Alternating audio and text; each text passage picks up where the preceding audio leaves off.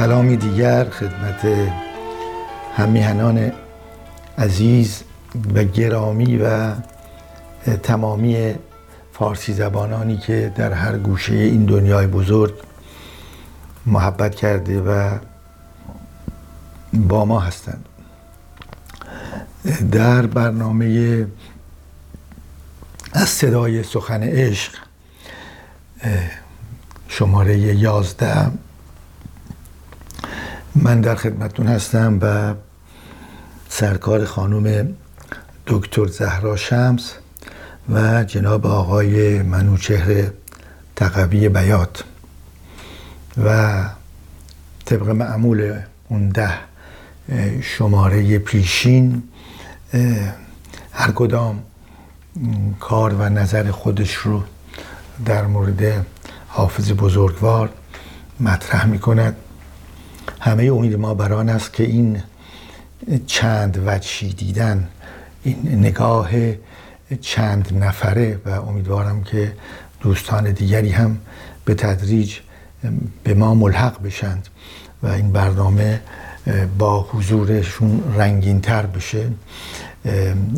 نشان خواهد داد که تنها راه رسیدن به نزدیکی به واقعیت که هرگاه ما این مسئله رو مطرح بکنیم که هیچ وقت به واقعیت نمی‌رسیم بلکه ممکنه نزدیکتر بشیم. این هست که نگاه چند وجهی به دور هر پدیده می‌تونه روشنتر بکنه فضا رو و ما رو هم به سمت مدارا ببره که این من تنها نیستم که فهمیدم میشه گفت من تنها کاری که می‌کنم به زبان آوردن آنچه که از مفهومی مسئله ای فردی متوجه شدم اون رو به زبان میارم و منتقل می‌کنم.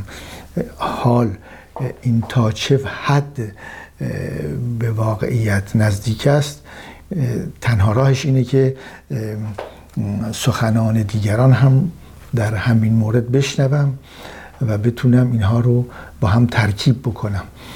درست مثل یک حجم هست که تشخیص درست یک حجم گردوندن اون حجم هست یا به دورش گشتن هست. به این شکل که ما هست که ما می‌تونیم یک حجم رو درست تشخیص بدیم به شرطی که چشمان خوبی داشته باشیم به شرطی که نور بنزه کافی باشه. و به, حجم به شرط اینکه اون حجم زیاد تغییر شکل نده. این سه تا شرط اولیه است.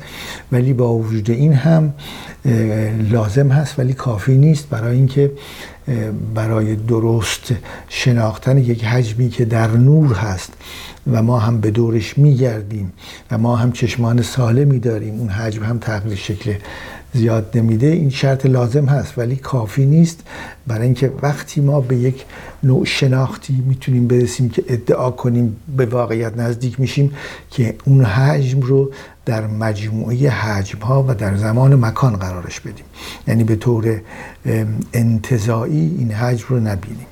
پس این دو شرط لازم و کافی است که شاید به ما کمک کند شاید بتونیم به پدیده هایی چون جناب حافظ کمی نزدیکتر بشیم.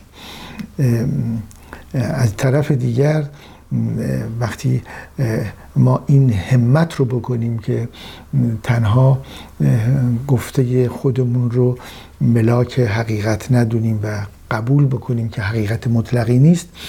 طبیعتا به فروتنی دست میابیم و این فروتنی باعث این خواهد شد که گوش ها رو بیشتر باز کنیم.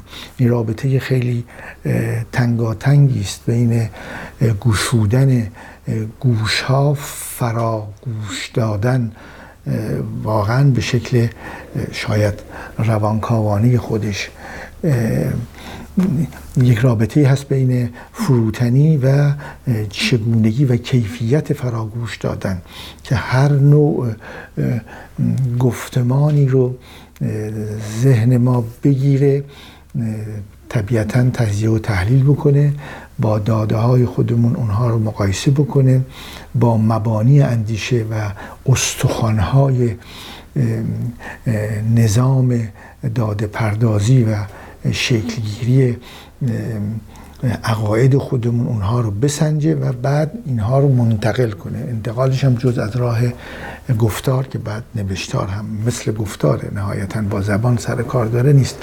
و می‌دونیم که تا چه حد آنچه که از زبان من بیرون میاد در گوش شما می‌تونه همان پیامی رو منتقل بکنه که مورد نظر من هست.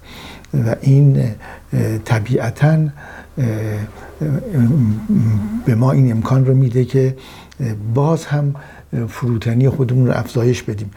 یعنی نه تنها من به عنوان یک انسان سخنگوی دوپاره یعنی حال دو نظام داده پردازی دارم ناخداگاهی دارم که از دال هاست و روانی دارم که نظام داده پردازی روی مدلول هاست. نه تنها من محدودم در دالها و مدلول هام نه تنها در تجربه ها و شناختم محدود هستم بلکه آنچه را هم که شناختم به طور دقیق و روشن و کامل نمی‌تونم منتقل بکنم به دیگری برای اینکه کلمه ها کم میارن. مقداری کلمه است که شما دارید من ندارم. مقداری کلمه است که من دارم شما ندارید.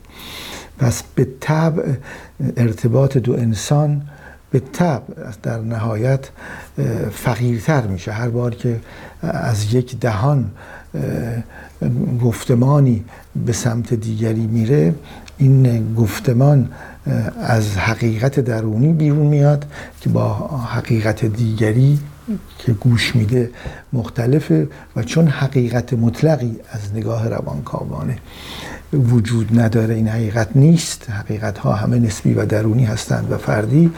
چون حقیقت مطلقی وجود نداره ما در دنیای زندگی می‌کنیم. که سوء تفاهم ها درش اونها هم زنده هستن. این زندگی انسان نماد پرداز سخنگو زندگیش با سوء تفاهم سوء تعبیر و فهم اشتباهی این ترکیب شده در اون زندگی می‌کنه. درست مثل زندگی ما در میانه ویروس ها و میکروب ها و باسیل ها باکتری ها ما در اون محیط زندگی می‌کنیم.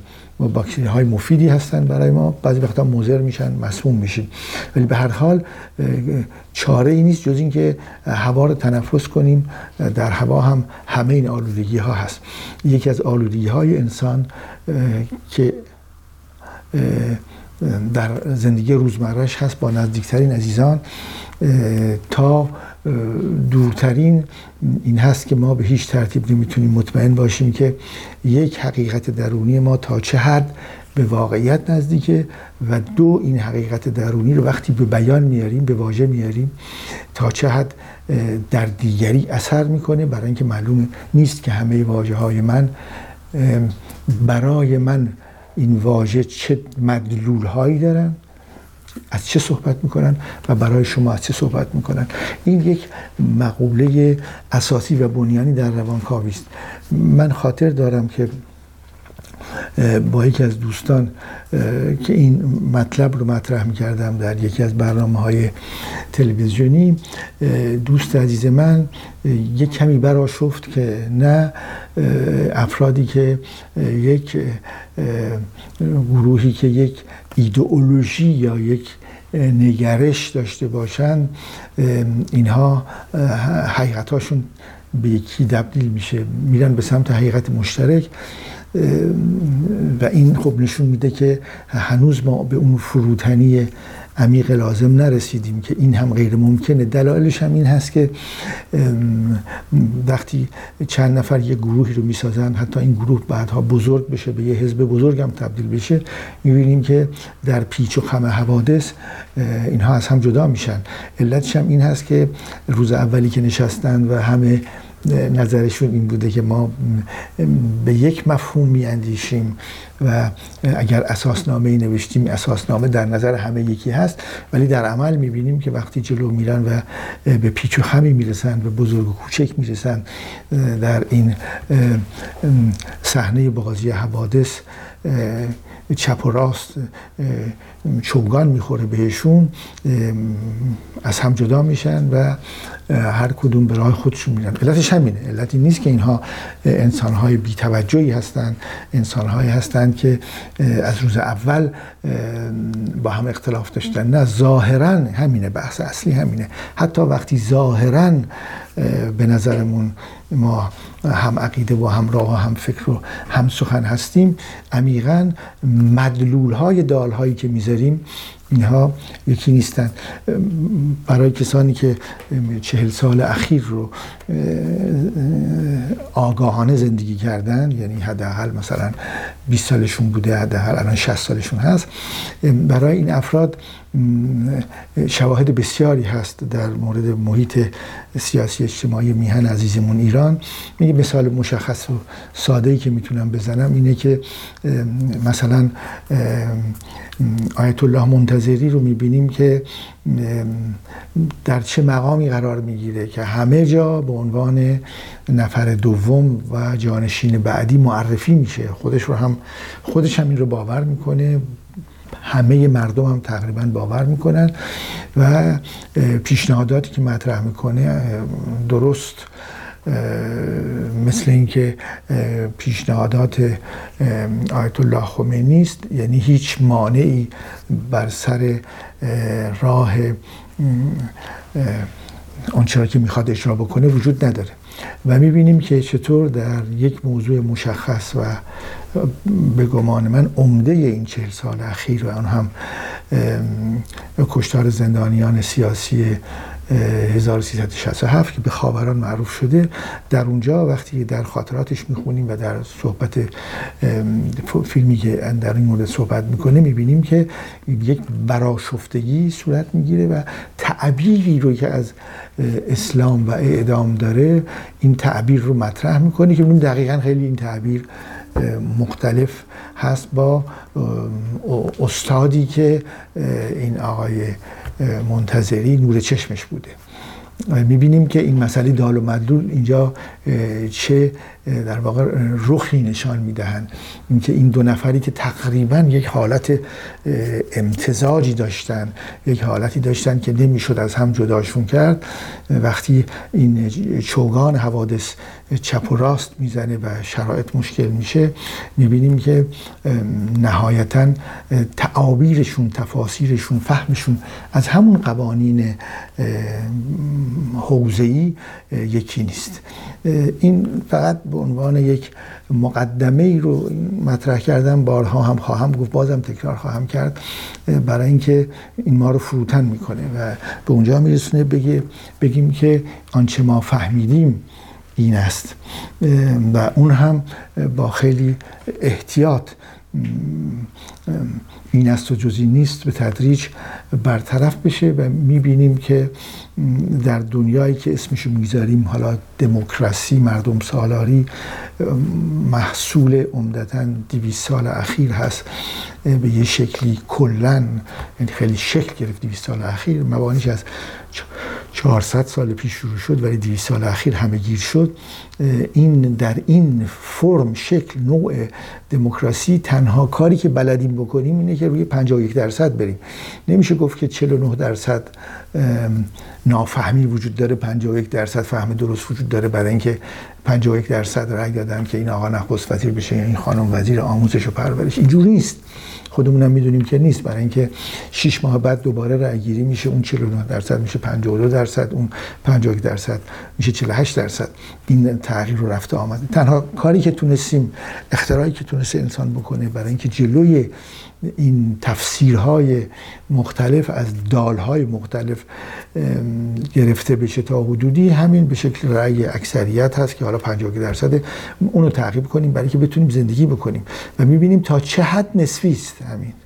تا چه حد همین حرکت نسبیت ولی خب اینقدر مزایای دیگری داره من جمله وقتی که اون 51 درصدی ها بدونن که در انتخابات بعدی میشن 47 درصد طبیعتا مواظب رفتار خودشون هستن. و همین دلیل هست که خیلی باید مجبورن شفاف کار بکنن که بعد گرفتار نشن. می‌بینیم خیلی وقتا هم گرفتار میشن.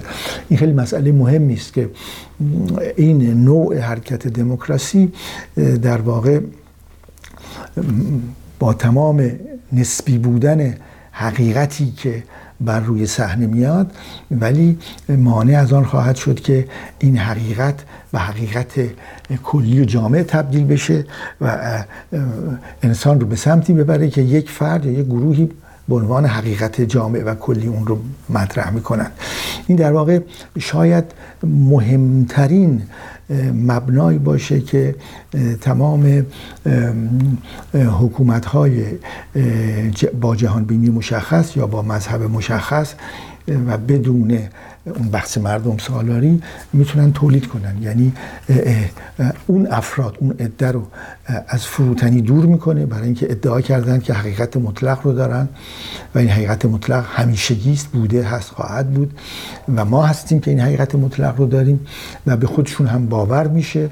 وقتی باور کنن این مسئله رو به پیرامون خودشون منتقل می‌کنن و مرتب این خمیری که میبایست همیشه آماده تغییر باشه برای اینکه جهان این خاصیت جهان هست آماده تغییر باشه آماده آموختن باشه.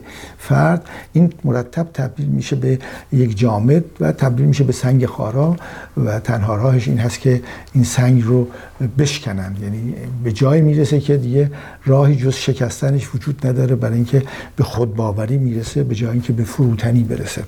ما به جهانی از فروتنان نیازمند هستیم.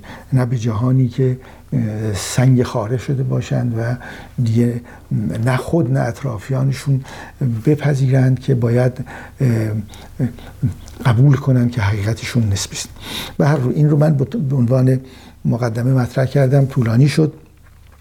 اگر خاطرتون باشه من یک سری صحبتی رو شروع کردم به نام حافظ و پیر مغان و تا کنون 20 بیت از 21 بیتی رو که به نوعی حافظ در مورد پیر و پیر مغان مطرح می‌کنه آوردم.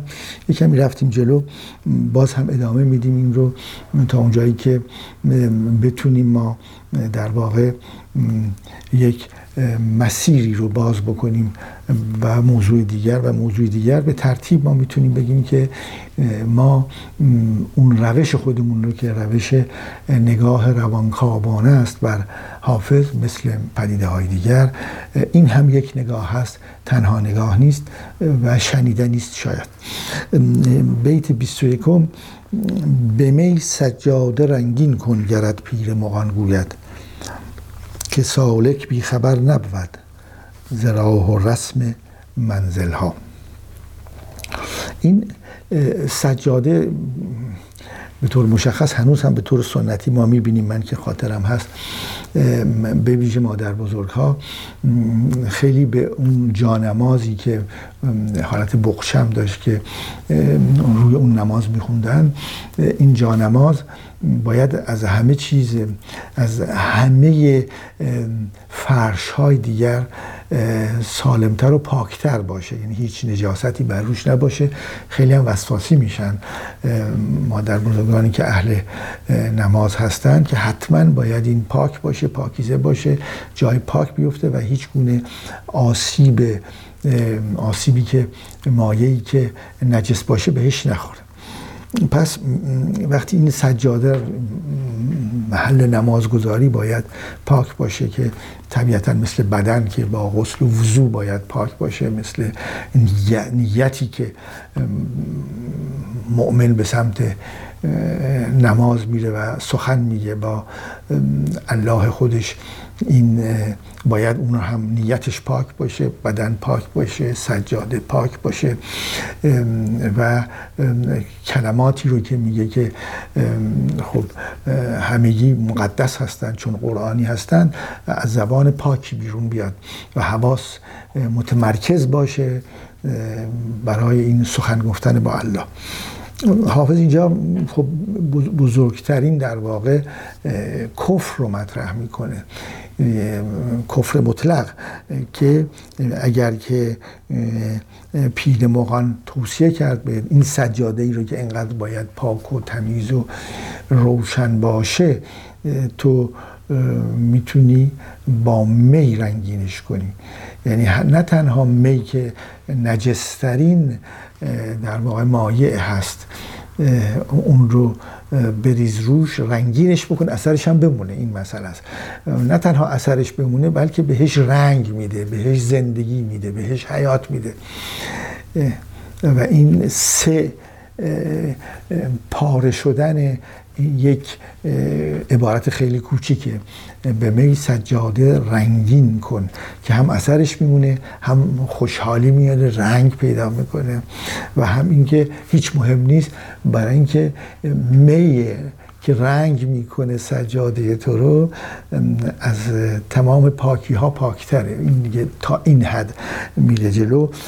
چرا که پیر مغان بهت گفته چرا؟ برای اینکه سالک بیخبر نبود زراح و رسم منزل ها که اگر بگیریم که برای رسیدن ما منزل داریم محل ورود داریم. حالا مثلا بگیریم اون هفت وادی رو هر کدوم بگیریم یه منزل و این بحث که که سالک اون که میره به سمت معشوق خودش میره به سمت آرزوی خودش میره به سمت خواهش نهایی خودش درون خودش داره حرکت می‌کنه در حرکت به سمت به جایی داره میره.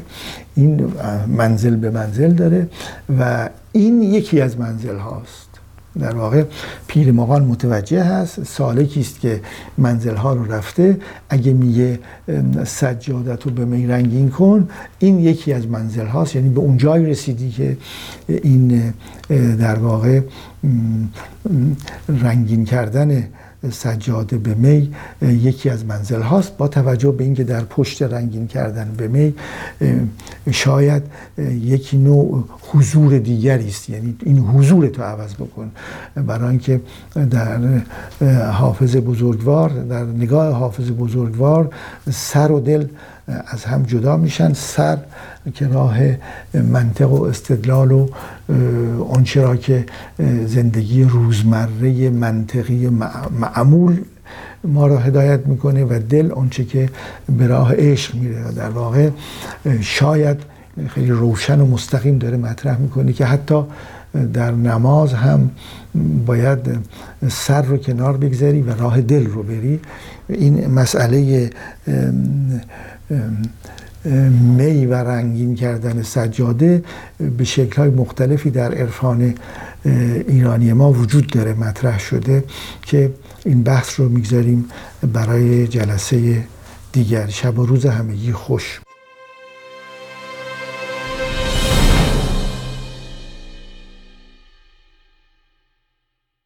سلامی چوبوی خوش آشنایی. بر آن مردم دیده روشنایی و سلام بر دوستداران حافظ و بینندگان محترم تلویزیون رنگین کمان بنیاد آزادی اندیشه و بیان. در این برنامه غزل شماره 188 رو براتون می‌خونم.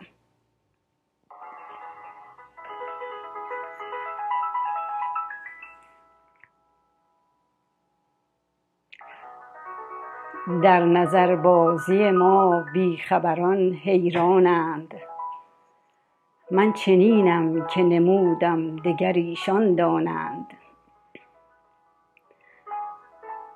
عاقلان نقطه پرگار وجودند ولی عشق داند که در این دایره سرگردانند. عهد ما با لب شیرین دهنان بست خدا. ما همه بنده و این قوم خداوندانند. جلوگاه رخ او دیده من تنها نیست. ماه و خورشید همین آینه می گردانند لاف عشق و گله از یار زهی لاف دروغ. عشقبازان چنین مستحق هجرانند.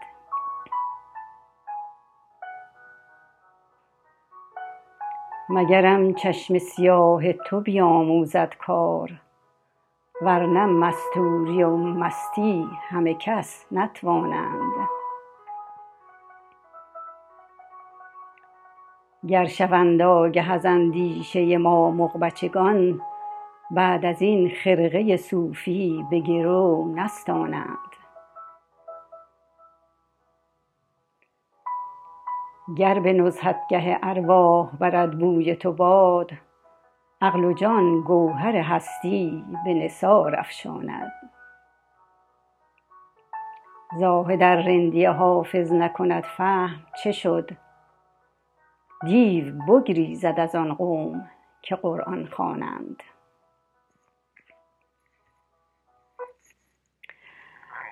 در برنامه پیش درباره نزدیکتر شدن فرانسویان به ایران و ادبیاتش در آغاز قرن بیستم سخن گفتم.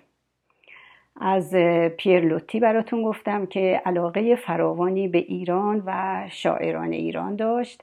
و همچنین پرانسیس بیبسکوی رومانیایی فرانسوی که عاشق اصفهان بود. و می گفت برای نشون دادن زیبایی های اصفهان باید به جای اینکه مانند ایرانیان بگیم اصفهان نصف جهان باید بگیم اصفهان همه جهان. دیدیم که اینها در نوشته هاشون از شاعران ایران مانند حافظ نام بردن. امروز می‌خوام از بانویی براتون بگم که او هم علاقه فراوانی به مشرق زمین و خصوصا ایران داشت و حافظ و دیگر شاعران ایران رو عزیز می‌دونست. کنتس آنا دونوای شاهزاده رومانیایی فرانسوی در پاریس متولد شد اونجا زندگی کرد و در سال 1933 در همونجا فوت کرد. او با پرنسس بیبسکو هم نسبت نزدیکی داشت. آنا دونوای شاعری با احساس بود که نگاهش رو به سوی افقهای دور میانداخت. او در مجموعه اشعارش به نام درخشندگی ها که در 1907 چاپ شد از زیبایی ها و جذابیت مشرق زمین سخن میگه. و در اشعاری مانند روز شرقی، بوستان شرقی، جذابیت های شرقی به طور شاعرانه زیبایی های این سرزمین کهن و فریبندگی ها و حلاوت های مشرق زمین رو ترسیم می‌کنه. او عاشق و دلباخته مشرق زمینه و برای شناختن و نفوذ به روح مردم اون دیار پیوسته رویای سرزمین های آسیا رو می‌بینه و می‌نویسه هنگامی که آدمی تو را می‌بیند گویی که گلهای آبی و سبز را می‌بیند و زمانی که من خواب می‌بینم به هنگام تولد ماه تو چشماندازهای سرزمین های آسیا را به لب پنجره من میآوری.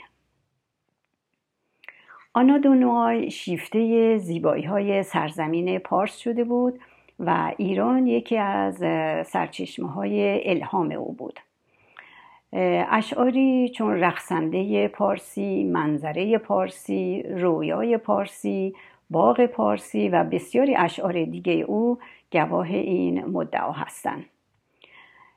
شیفتگی او به ایران به اندازه بود که آرزو می‌کرد ای کاش در شیراز و اصفهان زاده می‌شد و اونها رو از نزدیک میشناخت. او می نویسه آه ای مرگ اگر آنچنان است که روزی خدنگ تو در پیکرم بنشیند اگر قرار است که در آغوش تو بیارامم بر من ارزانی دار تا پانزده ساله باشم شکوفا و تابناک. و در امپراتوری پارس چشم به جهان گشوده باشم. آنگاه است که این شعله نیلگون را میوه طلایی را چشمان فریبنده را اصفهان را که این همه خوابش را دیدم خواهم شناخت. همچنان که باغهای شیراز را و آرامگاه ابدی سعدی را که روزی چون گلبرگ های شادی شکوفا گردید. آنادونوآی در خواب می‌دید که پسران زیباروی پارسی از میان سنگفرش ها، سبززارها و گلهای زنبق پیش میان و به او میگن که او همزاد قلب آنهاست عاشق گل سرخ و نفس سپید دمه که با او چون شاهزاده سهرگاه و ملکه شبهای بیخوابی رفتار خواهند کرد. که برای او فرش زیبایی میگسترند و او به آرامی از جوشانده های مست کننده خواهد نوشید. کنتس آنادونوای بارها نام اصفهان و شیراز رو در اشعارش میاره و آرزو می‌کنه که کاش هنوز کودکی باشه که در خواب در باغهای کهن اصفهان به انتظار ایستاده است. شیراز این بهشت که نام سعدی و حافظ رو به یاد انسان میاره این شاعر رو شیفته خودش می‌سازه و او آرزو می‌کنه به سوی این شهر پرواز بکنه. آنا دونوای به گنجینه های ادب فارسی دست میابه و در اشعارش نام بزرگانی چون فقانی، سعدی و حافظ رو می‌تونیم پیدا بکنیم. او در جایی در صفحه 93-94 کتابش می نویسه آه در این سبززار گلها باشد که بخوابند در میان کبوتران زنبقها چشمه ها و آرامگاه ها قلب من که فریفته این لطافت هاست باشد که ناپدید شود و بیارامد در میان ریحان و بادیان با حافظ و فقانی در نیستی شکل گرفته از گلها این بانوی پر احساس که مدام می گفت من با احساس ترین نقطه جهان هستم عشقی رو که به نور، زیبایی و طبیعت داشت در اشعار سعدی و حافظ پیدا می‌کنه. او احساس می‌کنه که شیوه اندیشش بسیار به افکار اجداد راستینش یعنی شاعران بزرگ ایران نزدیک است. به این دلیل که سعدی و حافظ او رو شیفته خودش می‌کنن و او در نوشته آرزو می‌کنه آنها رو ملاقات بکنه. و او می نویسه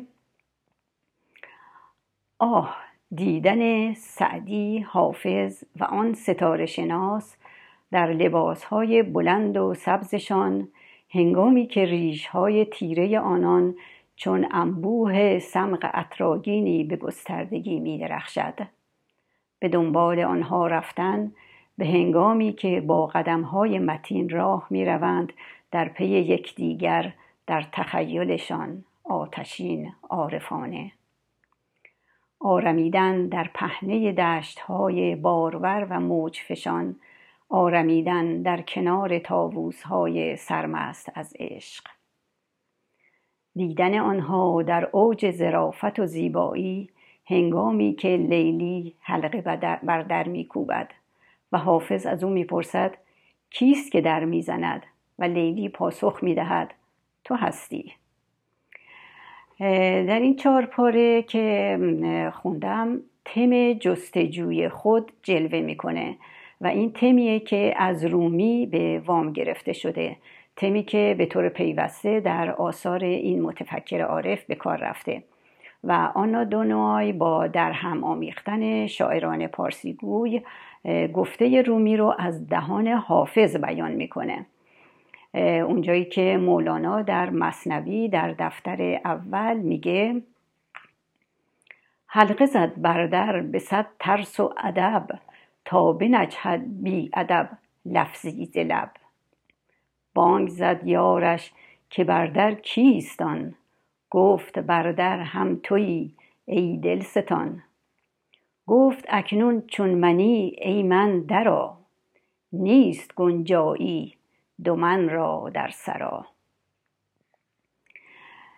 کنتس آنا دونوای همانند حافظ در اشعارش از گفتگوی عاشقانه بین گل و بلبل باغ شراب عشق زیبایی جوانی و غیره سخن میگه و اونها رو ستایش می‌کنه.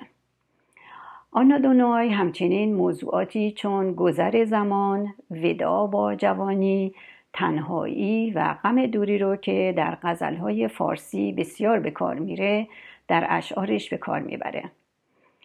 اشعار کنتس دونای چون پنجره است به سوی ادبیات و شهرهای افسانه‌ای خاوران. بدرود تا برنامه دیگر.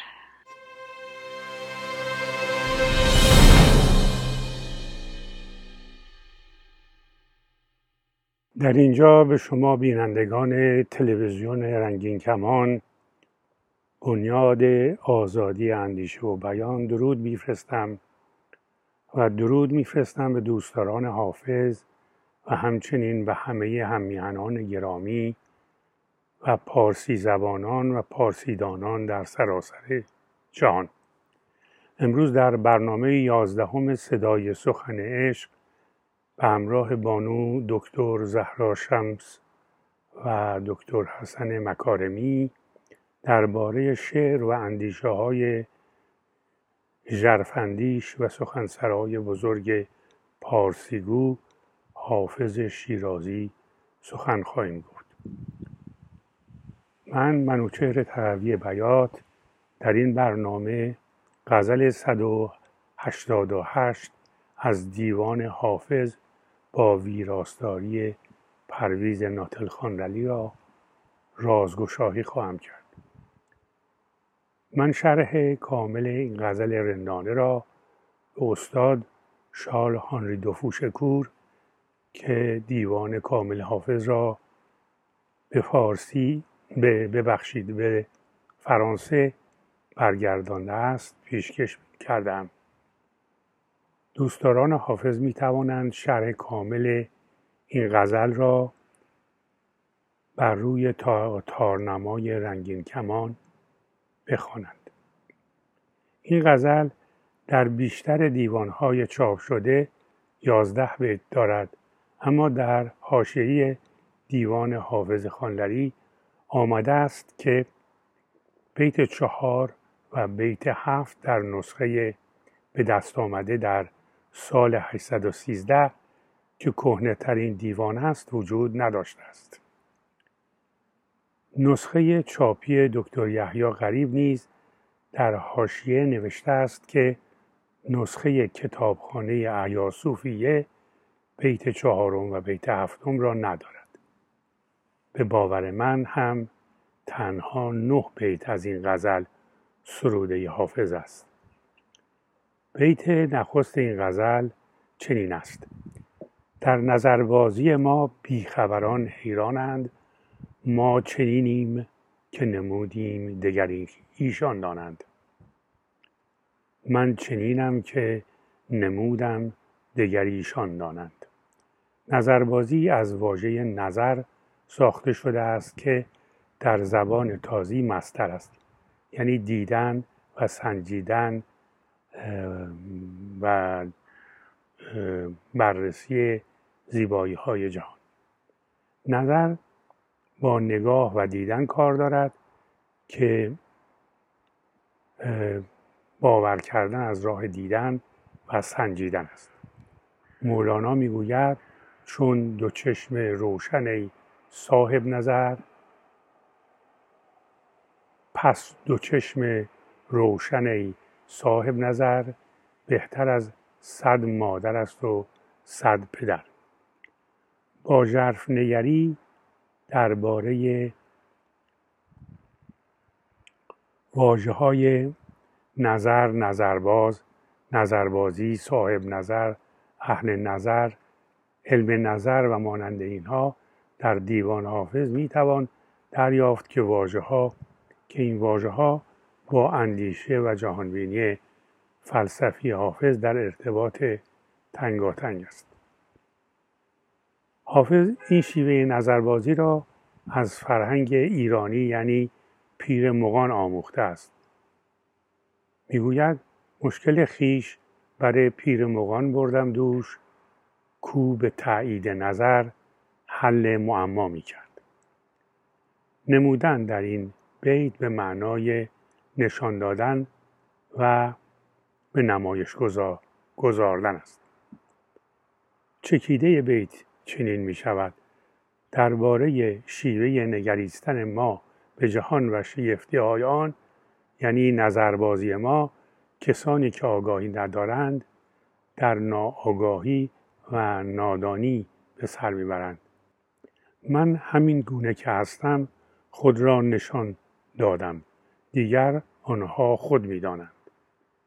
عاقلان نقطه پرگار وجودند ولی عشق داند که در این دایره سرگردانند. وجود یعنی هستی. عاقلان نقطه بر پرگار وجودند یعنی فرزانگان و دانایان مرکز اصلی هستی هستند. واژه ولی جمله پیشین را استثنا می کند و نشان می دهد که این جمله ریشخند آمیز است. یعنی گرچه عاقلان خود را مرکز هستی می‌دانند اما چنین نیست. عشق در اینجا جهانبینی یا شیوه از اندیشیدن و زندگی کردن است. عشق تنها یک واژه نیست بلکه گنجینه ای از مفاهیم است. مانند آن که حافظ می‌گوید دل چو از پیر خرد نقل معانی می کرد عشق می گفت به شر آنچه بر او مشکل بود. دکتر مقدم می نویسد واژه عشق از ریشه عش اسه یش از در زبان پهلوی به دست آمده است. با پسفند که یا اکه در زبان فارسی باستان از آن اسم ساختند و به صورت اشکه و معرب آن عشق عشق در آمده است. واژه عشق از واژه واجه های کلیدی در فرهنگ ایرانی است. سرندیشی باور به عشق و مهر از دیرباز در فرهنگ هندو ایرانی ستایش شده است. جلال الدین مولوی درباره عشق گوید عشق است طریق و راه و پیغمبر ما ما زاده عشق و عشق شد مادر ما. خاجه شیراز در بسیاری از سروده های خود عشق را به معنای فلسفی و باستانی آن به کار برده است و سخن عشق را نقصترین و با ارزشترین پدیده هستی دانسته است. او می‌گوید از صدای سخن عشق ندیدم خوشتر یادگاری که در این گنبد گنبد دوار بماند. حافظ بارها از ره عشق راه عشق طریق عشق درس عشق دانش عشق علم عشق مذهب عشق و از این دست سخن می‌گوید. او می‌گوید لطیفه است نهانی که عشق از آن خیزد که نام آن نه لب لعل و خط زنگاری است. و یا می‌گوید عشقت رسد به فریاد ور خود به سان حافظ. قرآن زبر بخوانی با چهارده روایت. در این بیت حافظ عشق را برتر از قرآن می‌داند و می‌گوید حتی اگر قرآن را مانند حافظ با چهارده شیوه و انشاء گوناگون بدانی در نهایت این عشق است که فریاد رس تو و راهنمای تو خواهد بود. شگفترنگی شگفتانگیزتر از آن که می‌گوید علم عشق در قرآن نیست. بشوی را اگر همدرس مایی که علم عشق در دفتر نباشد.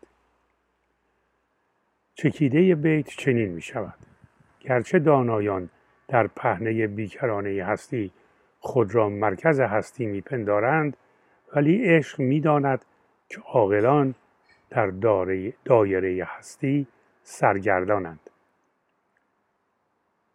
بیت بعد می‌گوید عهد ما با لب شیرین دهنان بست خدا.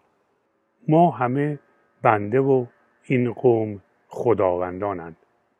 عهد در پیوند است با خدای زمان یا زروان و به معنای پیمان و معاهده کردن و قول دادن و از این دست است. حافظ خود را چشم و چراغ همه شیرین سخنان می‌داند. مست بگذشت و نظر بر من درویش انداخت. گفت ای چشم و چراغ همه شیرین دهنان. خدا یعنی خدا آمده و خدا فریده این واژه چندین هزار سال است که در زبانهای ایرانی به کار رفته است و پیش از تولد الله در اندیشه و جان مردم ایران بوده است.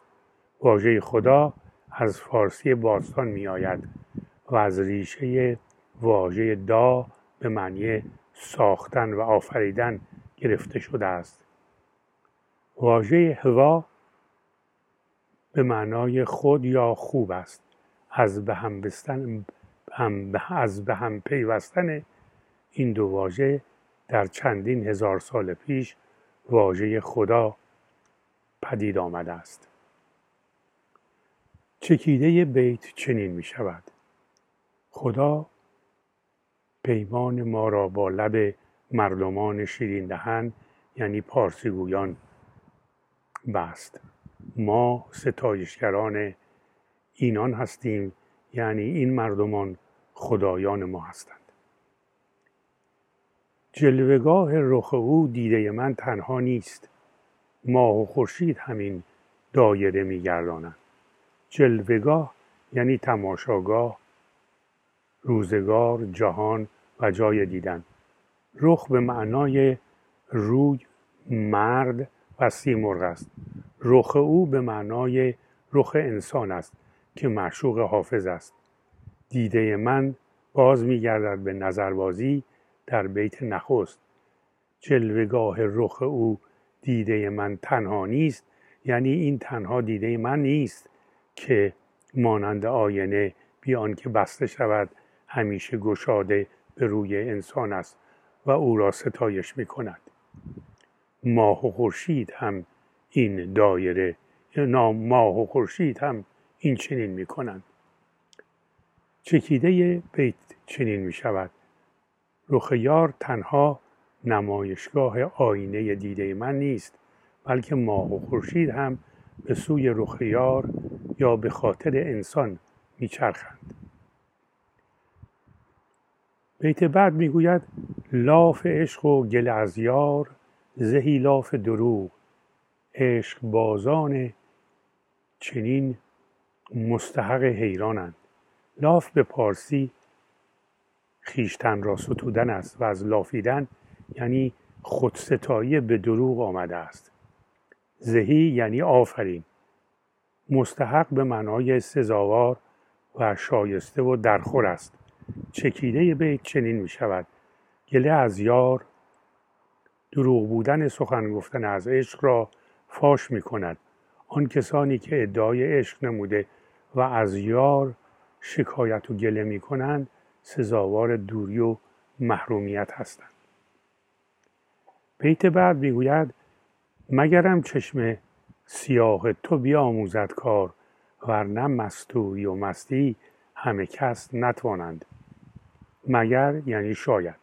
مستوری یعنی پوشیده بودن پنهان بودن و از نگاه من مستوری در این بیت دو پهلوست. هم معنای در پرده و پنهان می‌دهد و هم حالت شرمگنانه و خمار چشم یار را بیان می کند چشم یار دو حالت خمار و مست را یک جا دارد و حافظ رندانه می‌گوید کاش می‌شد که چشم سیاه تو شیوه مستی و پوشی بود پوشیده بودن مستی را به من بیاموزد. چون من مستی و مستوری را نمی‌دانم. چکیده بیت چنین می شود مستی چشم سیاه تو هم آشکار است هم نهان. این چنین شیوهی را همه کس نمی‌دانند. باشد که چشم تو به من این شیوه را بیاموزد. گر شوند آگه از اندیشه ما مغبچگان بیت بعد می‌گوید گر شود گر شوند آگه از اندیشه ما مغبچگان بعد از این خرقه صوفی به گرو, به گرو نستانند. مغبچه بچه آتش برست زردشتی و ایرانی نامسلمان است. مغبچگان زردشتی هایی که باج و مالیات می پرداختند می توانستند شراب شراب فروشی کنند. آنها گاهی خرقه صوفی ها را به گرو می گرفتند و به آنها شراب می فروختند. صوفی یعنی پشمینه پوش و به معنی کسی است که پیرو طریقت تصوف و خانقاه است چکیده به چنین می شود اگر ایرانیان نامسلمان گبرزاده بدانند که ما آزادگان و رندان درباره صوفیان چه فکر می کنیم از این پس به صوفی اعتماد نمی کنند و لباس وی را برای گرو نخواهند پذیرفت. بیت بعد می‌گوید گر به نزهتگه ارواح برد بوی تو باد عقل و جان گوهر هستی به نصار افشانند. نزهتگه یعنی تفریگاه و گردشگاه. ارواح جمع روح یعنی جان و روان است. باد یکی از خدایان ایرانی است که روز 22 هر ماه هر ماه خورشیدی به نام او نامیده شده است. چکیده بیت چنین می شود هنگامی که تنهای آدمیان روانهای خود را برای گردش و تفریح به گردشگاه می‌برند اگر باد بوی تو را که نشانی از توست. به آنجا ببرد جان و خرد که گوهر هستی انسان است. این گوهر را از شادمانی در باد و در هوا به رایگان در, در راه تو خواهند افشند بیت آخر می‌گوید ظاهر زاهدر رندی حافظ نکند. فهم چه باک؟ دیو بگریزد از آن قوم که قرآن خوانند. زاهد یعنی آنکه دنیا را برای آخرت ترک گوید. رند لغتنامه می‌گوید لعابالی به معنی باک ندارم نمی ترسم رند منکری است که انکار او از امور شرعیه از زیرکی باشد نه از جهل و بیخبری. هوشیار و هوشمند را رند گویند فهم کردن یعنی دانستن و به دل دریافت کردن. دیو به معنای باستانی آن و نیز به زبان سانسکریت دوا یعنی خدا و رب و نو و به معنای اسلامی و امروزی آن یعنی شیطان. به زبان پهلوی دو به خدایان آریایی پیش از زرتشت گفته می شده ده خدا می نویسد نوعی از شیاطین شیطان و ابلیس اهریمن است. به عقیده بعضی از ایرانیان نام خدا یا رب نو است. مردان دلیل و که شجاع و کت خدا را دیو میخواندند و نیز مقام و مدح و ستایش او را در مقام و برای, برای ستایش او را برای برای مدح برای مدح مقام برای متر و ستایش مازندرانی ها را نیز دیو می گفتند کنایه از مردم پهلوان دلیل شجاع و دلاور است. اشخاصی را که در زمان خود قویتر از امثال و اقران خود بودند و به حکام گردن نمی نهادند دیو می گفتند و این نام را مایه فخر و بزرگواری و شجاعت می دانستند فردوسی می گوید سپهدار کاکوی برزد غریو به میدان در آمد به مانند دیو. قوم در اینجا یعنی جماعت جماعت مردانی که قرآن می‌خوانند. چکیده بیت چنین می شود گر مردان, مردان مسلمانی که همیشه عبادت می کنند و قرآن می خوانند شیوه آزاداندیشی حافظ را در نمیابند مهم نیست. چون مردانی که قرآن می‌خوانند دیو یعنی آریایی ها از آن میگریزند. در غزل 188 خاجه شیراز بسیار گسترده و ژرف از شیوه اندیشه خود که رندی باشد سخن می‌گوید. واژه ها و بیت های این غزل با ژرف بینی و موشکافی از این در این نوشتار بررسی شده است و زنجیروار شیوه اندیشه حافظ را پی می‌گیرد و روشن می‌سازد تا برنامه دیگر تندرست و شاد باشید